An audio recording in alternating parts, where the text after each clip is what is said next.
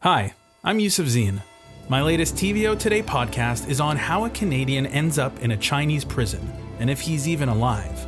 Listen and subscribe to Extradition. Available now, wherever you get your podcasts. You're listening to a TVO podcast. Before we get into our show, we'd like to ask you to leave us a five star rating on Apple Podcasts or wherever you get your podcasts. It really helps us grow.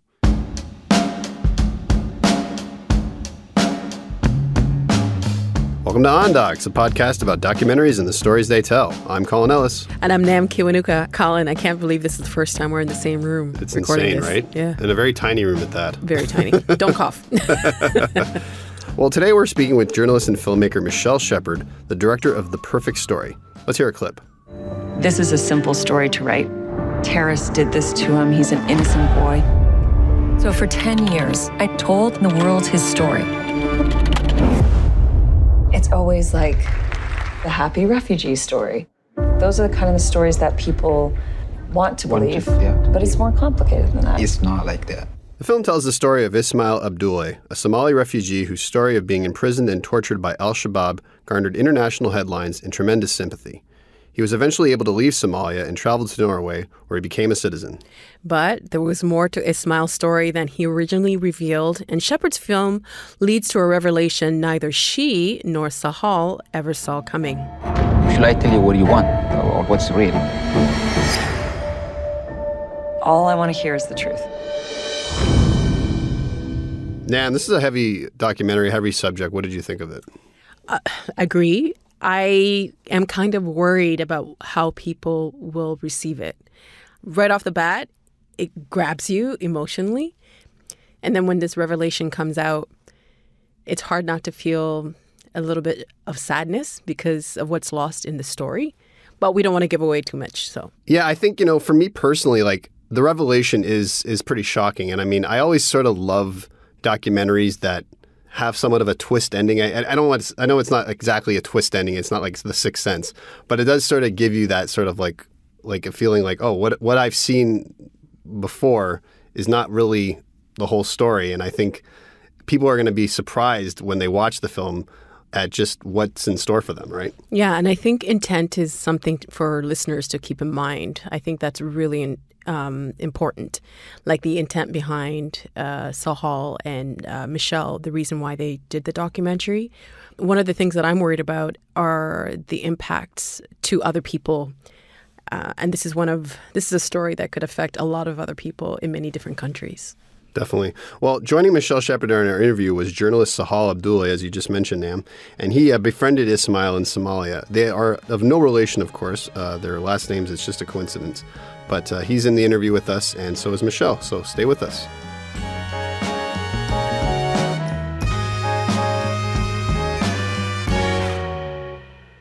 Well, Michelle Shepard and Sahal Abdulle, welcome to the podcast.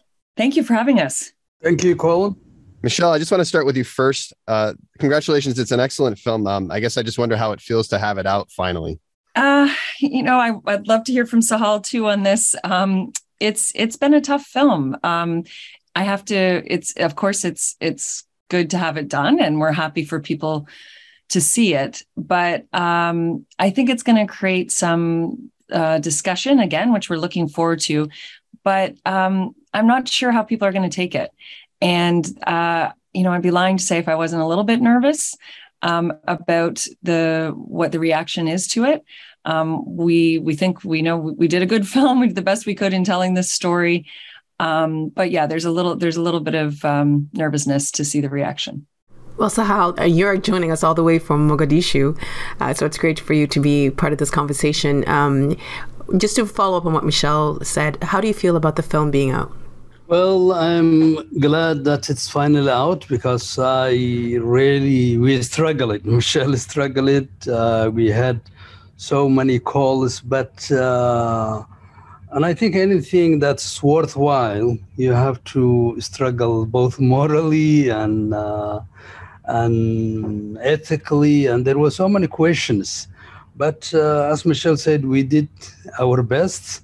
I think we Michelle will call and I will call and I will say, why would why would we start a film like this? Because at the beginning you do you don't know, but at the end you want to tell the story.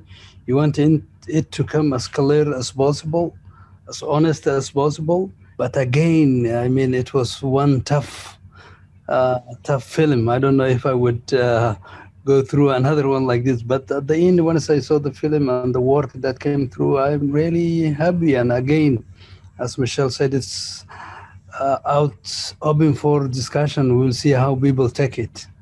Well, Michelle, I want to pick up on just uh, what the story is about. I mean, the perfect story is basically about looking at uh, your relationship with uh, Ismail Abdulle. Could you just, I guess, tell us a little bit about him? Sure. Um, I met Ismail during a trip in 2010. And he came to me through a contact, another um, Canadian journalist that I knew, uh, Abdi Rashid Hashi, who had been based in Toronto, but then went back to Mogadishu and was working as the communications director for the then um, president's office. And he had told me, if you can get back to Mogadishu, you have someone I want you to meet. And around that time, there had been um, in Toronto, there'd been a lot of stories about um, young Toronto men leaving to go join Al Shabaab, which is the group that later would go on to join forces with Al Qaeda. And so Hashi was writing me saying, listen, like people just don't appreciate how brutal they are. They are. Please come to Mogadishu. I have a story for you.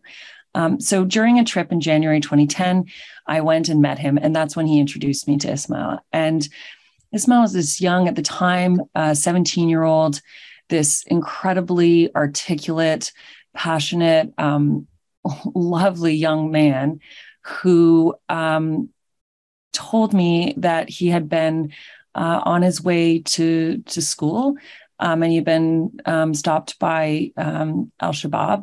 They wanted him to join them. And at the time, it wasn't uncommon for young men to join, not out of some sort of religious ideology or something, but just because they were kind of the gang in town. They still had a lot of sway in Mogadishu at that point.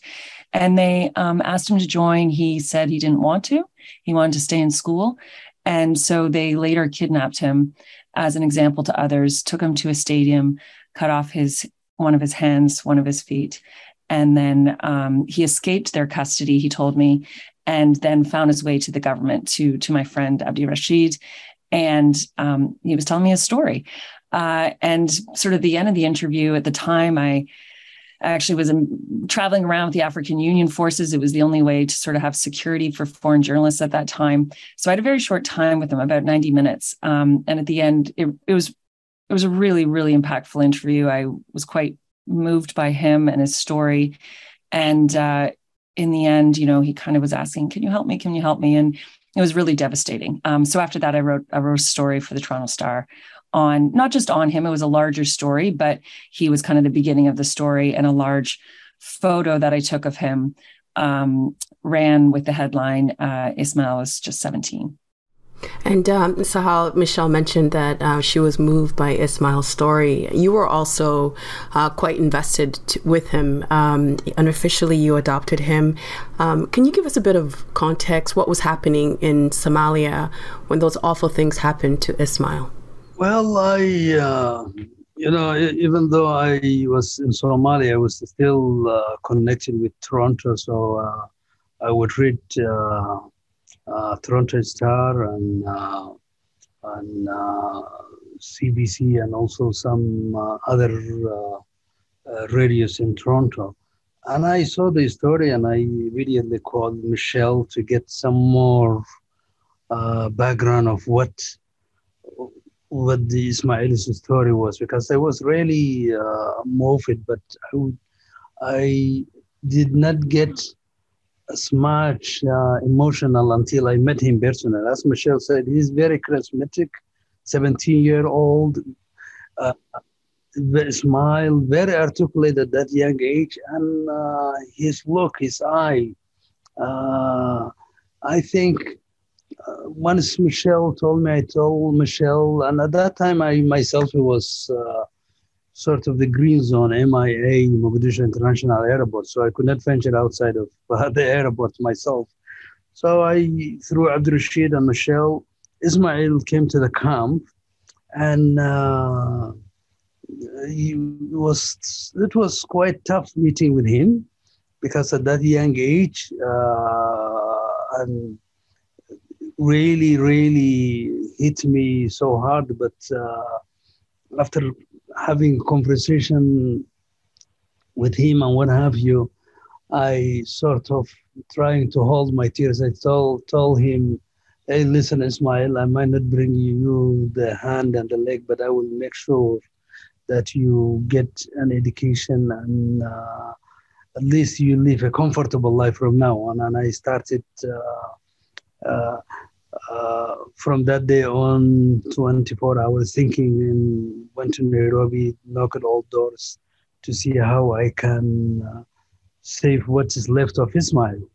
Michelle, um, after many years of effort, Ismail winds up in, in Norway and he becomes a citizen of Norway. He speaks fluent Norwegian. He's got a passport. Can you just, I guess, pick up the story? What happens to him when he gets to Norway? Sure. So, yeah, through Sahal's incredible work. Um, actually, at first, it wasn't long to get him to Norway. It was remarkable. Within three months, um, I, remember I was back in the newsroom back in Toronto, and and Sahal calling me says, like, you're never going to believe this. Like, great news. It's like, okay, what, what, you know, Ismail's got refugee status is amazing. And I, we thought at first he'd come to Canada. I was like, is he coming to Canada? No, not Canada.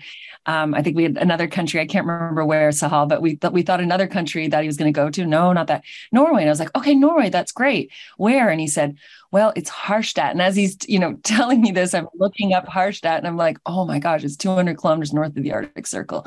This is great. I've never been that north.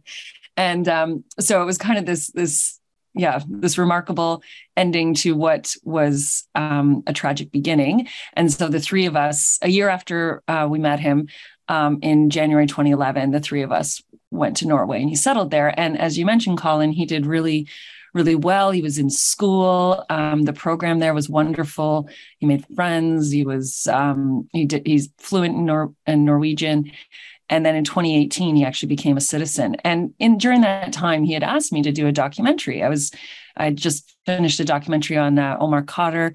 Uh, I screened that in Oslo. I met him there, and you know we started talking about doing one with him, and then we, we started filming with him. Um, but it was after that first filming trip in Norway where he got his citizenship that that things really quickly started to change. He um, he had a really difficult time after that, and I worried it was partly our filming that you know triggered a little bit of PTSD in him, which understandably he would have. Um, so we kind of put the film on hold for a while, uh, and then uh, um, eventually, and I went to see him sort of alone without cameras. Um, he he did suffer a bit of a breakdown, but you know he'd said he was sort of ready to keep filming, and he really wanted to get to Mogadishu. I mean, that was going to be part of the film. That you know, nearly a decade after he had left there, he'd never been able to go home again to see you know his his mother and his siblings, um, and he was really eager to do that, and he wanted us to come along and film. And I don't know how much further you want me to go into the film or what happened, but it was you know after that trip that we took together. Um, to Mogadishu and, and Sahal was there as well, um, that things really started to change and um, everything changed, you know, in Ismail's life, but also in where the film went from there. When um, Ismail was in Norway, did you have a lot of contact with him? Did he open up to you about what he was going through there? Uh, yes, I he opened it up. In fact, the way at the beginning we were not thinking of the film, but Michelle, I think, wanted to do a story. But uh, the reason I ended up going to Norway, uh, he came to me like a day before and said, "So how?" It feels like the day I was being taken to that awful place to get amputated. And I said, Why smile? And, and he goes, I don't speak Norwegian, I don't speak English, and I don't know where I'm going. So it's, it, he had that sort of the look was a bit, uh, bit. So I rang Michelle and said, Michelle, uh, the look that I saw Ismail, and I felt a bit responsible for him. I said, Ismail, without telling him, I will try to, as you come to Kenya, did you uh, had any issues, like any problem? He said, no. And I said, I promise things will, will get even better when you get to Norway. It was quite, uh, quite an interesting and at the same time uh, tough because I knew he will be safe there. I knew he will get the education that he will not uh, gonna get, and that is what we were trying. By our preference was uh, that he goes to Canada because we have that connection with Canada, and we thought he will have a lot of friends and what have you. But Norway came, and we, I was going like Michelle. It is better than him going back to Mogadishu, and at least he the Nordic. Um, with that culture of openness and what have you, he will be in a good position. So all all that dilemma came up and down. Well, Michelle, one of the big themes in the story is just about is journalistic ethics, uh, especially consider um, given your relationship. How did being close to him affect you? Yeah, it's it's been. I mean, that's been one of the the toughest parts about the film, and and and when I said earlier that you know there's some stress in terms of how it's going to be accepted, that is primarily our main concern is for Ismail and how people and will perceive him, and I hope they perceive him in a good light. But the second concern is sort of about journalism, and we're in a r- rather fraught time right now in terms of journalism, and there's you know great distrust in the press, and um, you know cries of fake media, etc. Um, so yeah, this this did this story and this film confronted a lot of different issues that I, I think I'm still thinking about today and still asking various questions. But in terms of our relationship and you know friendship, I'd call it. We had a friendship too. We we stayed in touch, um, as did Sahal over the years. Um, that's one of those things that you were taught in journalism school uh, not to do. you know, I went to journalism school, gosh, like 20, 26, more than two decades ago now. Um, and, you know, that was sort of one of the sacrosanct rules that you don't, you don't befriend those that you write about. Um, you don't put yourself in the story. Um, you don't become part of the story. So I've broken all those rules with this, not um, on purpose, but, but it was just you know how could you not stay in touch? It was sort of a i i felt very vested in his in his future and and what would happen. But you know as i i understand why there are problems with that because that that friendship does sort of make it a bit murkier. And i think um, both in terms of my perspective and and the what you're what you're supposed to do as a journalist but also for his i mean it was interesting and again we're getting close to you know spoiling the turn in the movie but it was interesting at one point you know he kind of um, I believe it's in the film where he says, you know, what, what do you want? What do you want me to say? Do you want me to say what you want me to hear? And I thought, oh gosh, like how often has he had to do that over the years that he kind of is trying to, in a way, sort of please me. And I'm asking for a story that is going to please me. Um, so that that was one of the journalism lessons I kind of learned through this. Um, that again, but when I say that, would that happen again? I'm not sure because um, you it's some stories are just impossible not to stay in touch with people you make those human connections and certainly when you make a film more so than say da- daily journalism you spend months with people um, so to to then cut that off after feels really unnatural and um, cruel to some degree um, and then just quickly, the other kind of um, lesson that I, I, think I knew before, I did know before doing this film, but it really brought it home was this idea of purely objective journalism. And again what we were sort of taught in journalism school. And i think that's shifting in ways that are both good and bad. Um, in insofar as the ways that they're shifting in which i think it's a positive thing is that i think it's okay that journalists are starting to bring a bit of their authority to certain subjects. And and i know for me when i covered you know national security beat for so many years i think that was okay especially near you know the end of my career at the star that i was it was informed journalism you know if if there's something coming out of the Pentagon that's a lie, you can say that. Um, you know, if you can you can challenge that in a way. Um, there's not always two sides to every story. Um, so that's anyway, that's one of the that's one of, was one of the ethical concerns that came out of this. Um, so I'm just going to give uh, listeners the opportunity to kind to turn off or pause the po- the podcast if they haven't watched it because this is going to be the part where we do um, reveal the twist. Um, Michelle, the documentary is called "The Perfect Story." But as we get into it, it seems as if there are cracks forming what did you learn about Ismail's story that you didn't know before?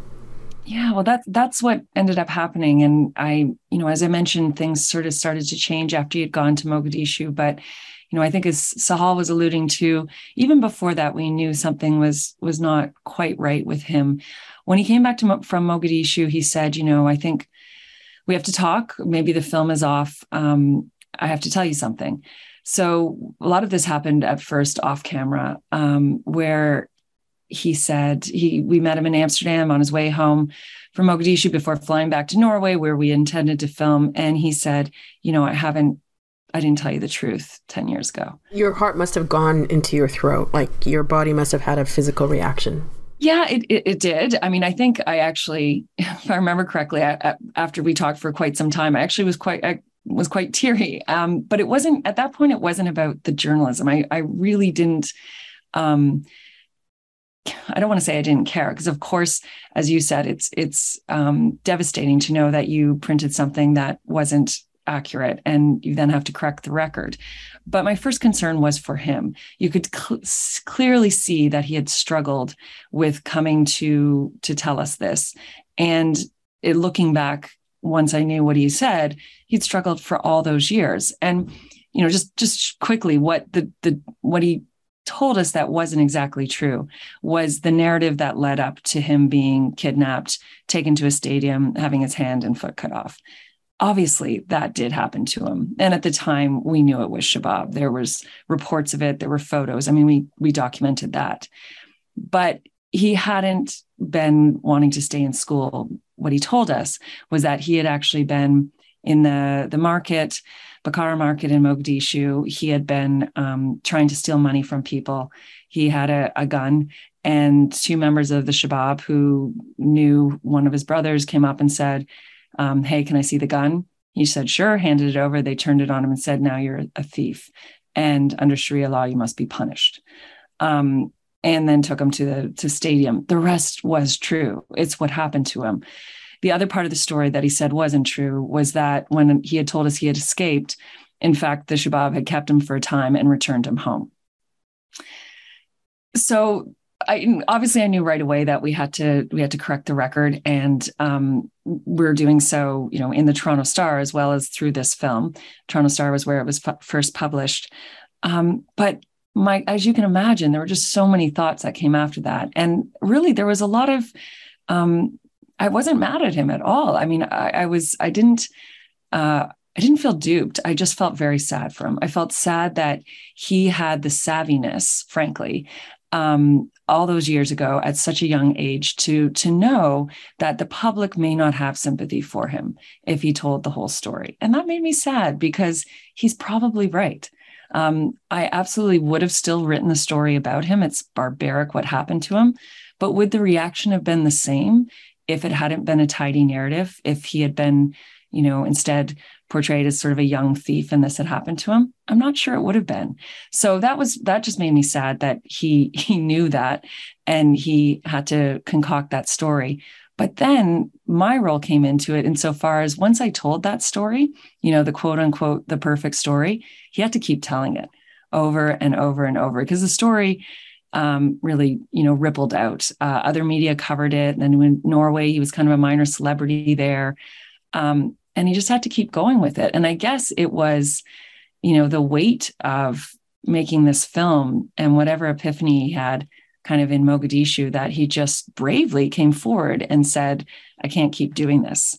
Um, and this is the perspective that I hope. This is where I say, when I said, you know, I, I'm we're all nervous. Um, Sahal as well. We've had this conversation many times. Obviously, you can't control what the public is going to think, but but there's that nervousness because we live in quite a divided world, and you know, a xenophobic world, and one where there is just great distrust of the media. So I, I hope that people will see the film put into perspective, and and not cast judgment sort of on on what happened. Sahal, what was your reaction to hearing Ismail's true story?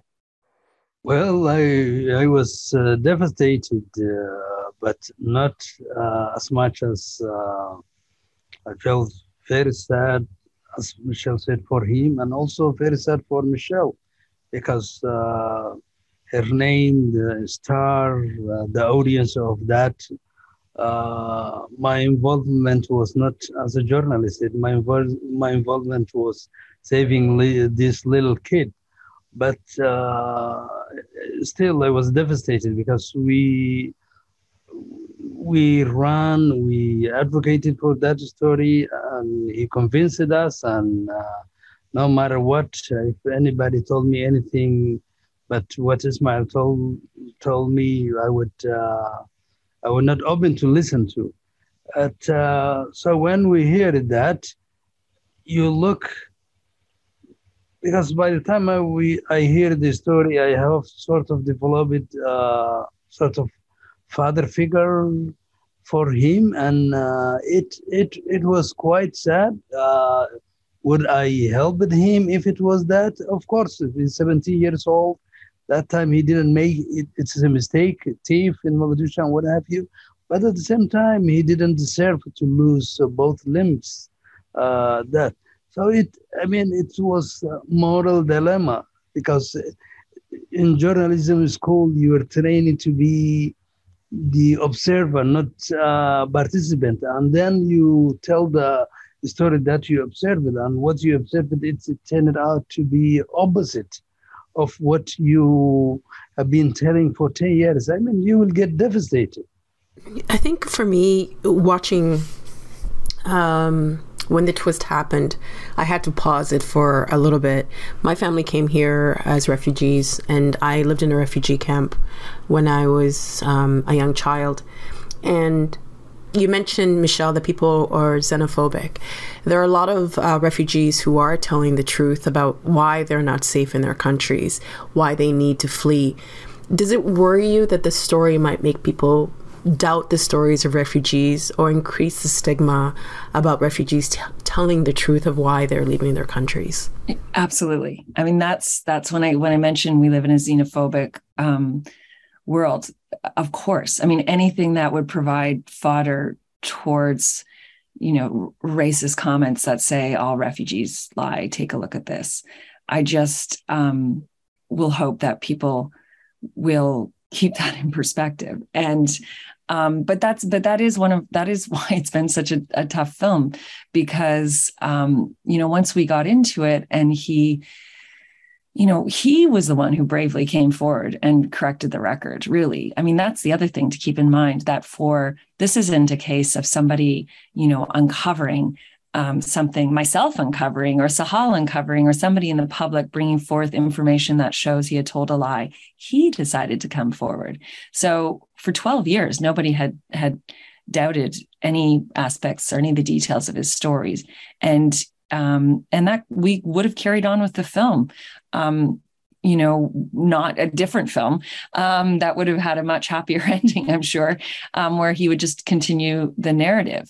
Um, so it's it's a really unique case. But but once he had told us that, you know, it is our duty journalism wise to correct it. But yes, of course, those are my those are my concerns that um, in telling I, in telling this story that it will help give fodder to some of the most divisive, you know, threads that are running through society right now. We're gonna have to wrap up our conversation, but I I want to ask you know you both this question.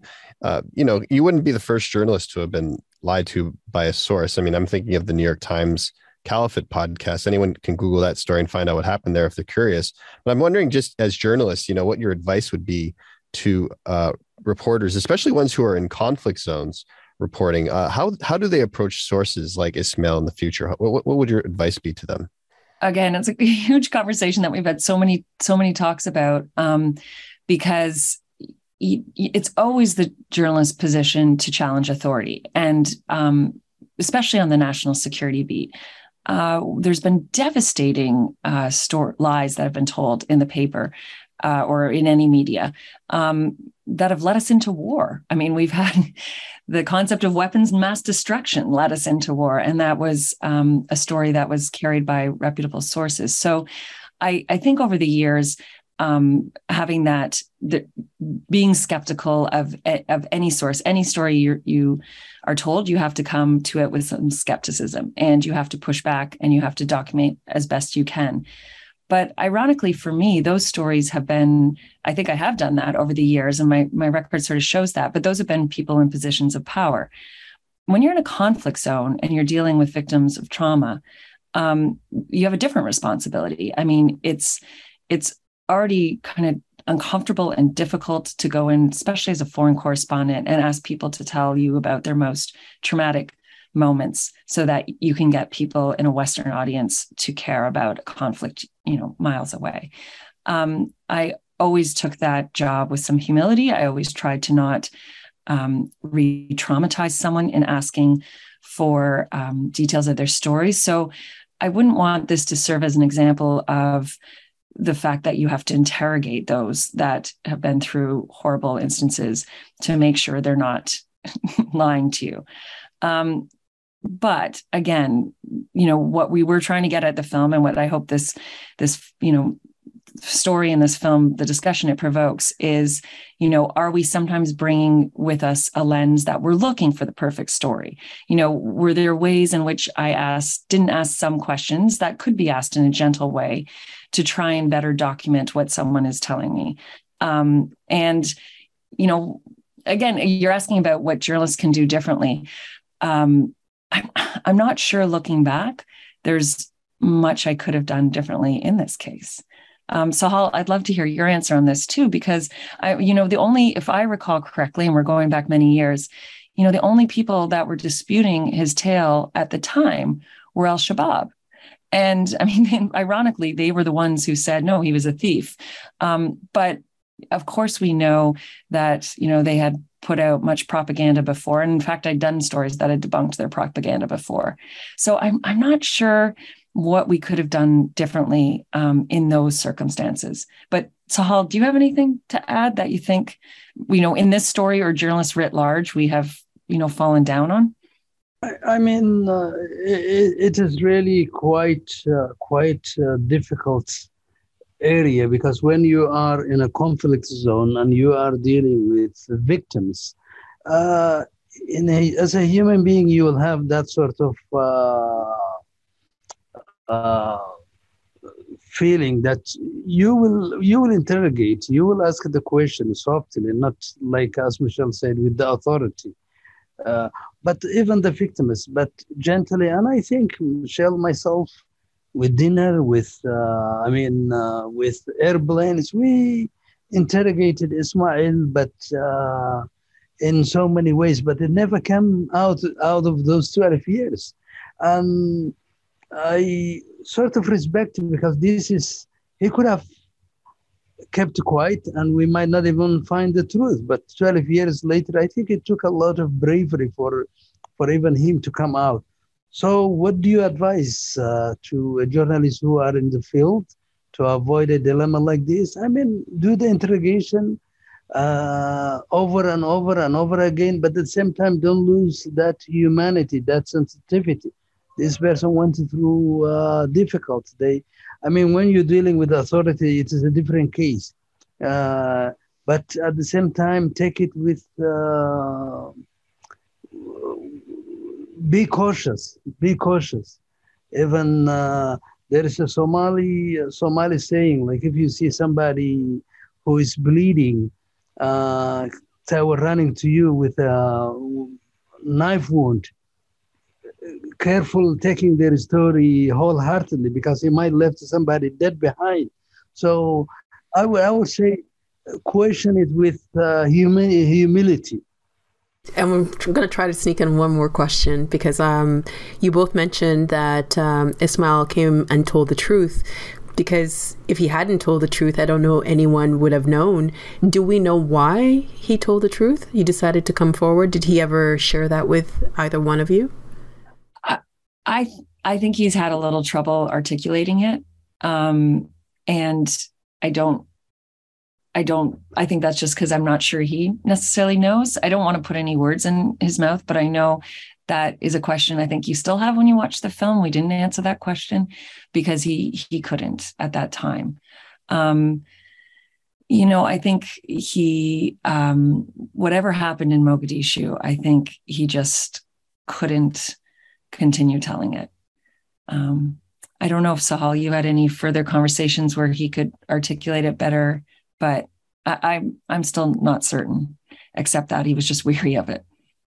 I mean, we both of us, I think, had the same conversation, and I had a conversation uh, in that regard privately with him. And I think with him, he was also having a dilemma uh, of, let's say, if he doesn't correct the record, it was eating inside him. And um, I asked it a few times and said, Ismail, you know the implication of what you just told us.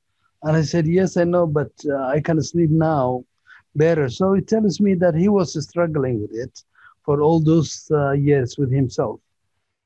And I think the why doesn't change anything, as you said, Michelle, because he still was tortured and suffered a great injustice. Um, Sahal and Michelle, thank you so much for making time to speak to us. This documentary will have a lot of people talking for a very long time. Thank you so much for um, sharing your insights with us. Thank you, Nam and Colin. This was uh, quite an interesting conversation. Thank you, Nam and Colin. Thank you. And that's the podcast. The Perfect Story airs on TVO on October 18th at 9 p.m. and will stream on TVO.org. If you liked what you heard, please give us a five star review on Apple Podcasts and tell a friend about us. It helps new listeners to find the show. This episode was produced and edited by Matthew O'Mara. Special thanks to our production and support coordinators, Nikki Ashworth and Jonathan Hallowell. Our manager for podcasts is Shahriar Tajvidi, and our executive producer for digital is Lori Few. Thanks for listening, and we'll catch you at the next screening.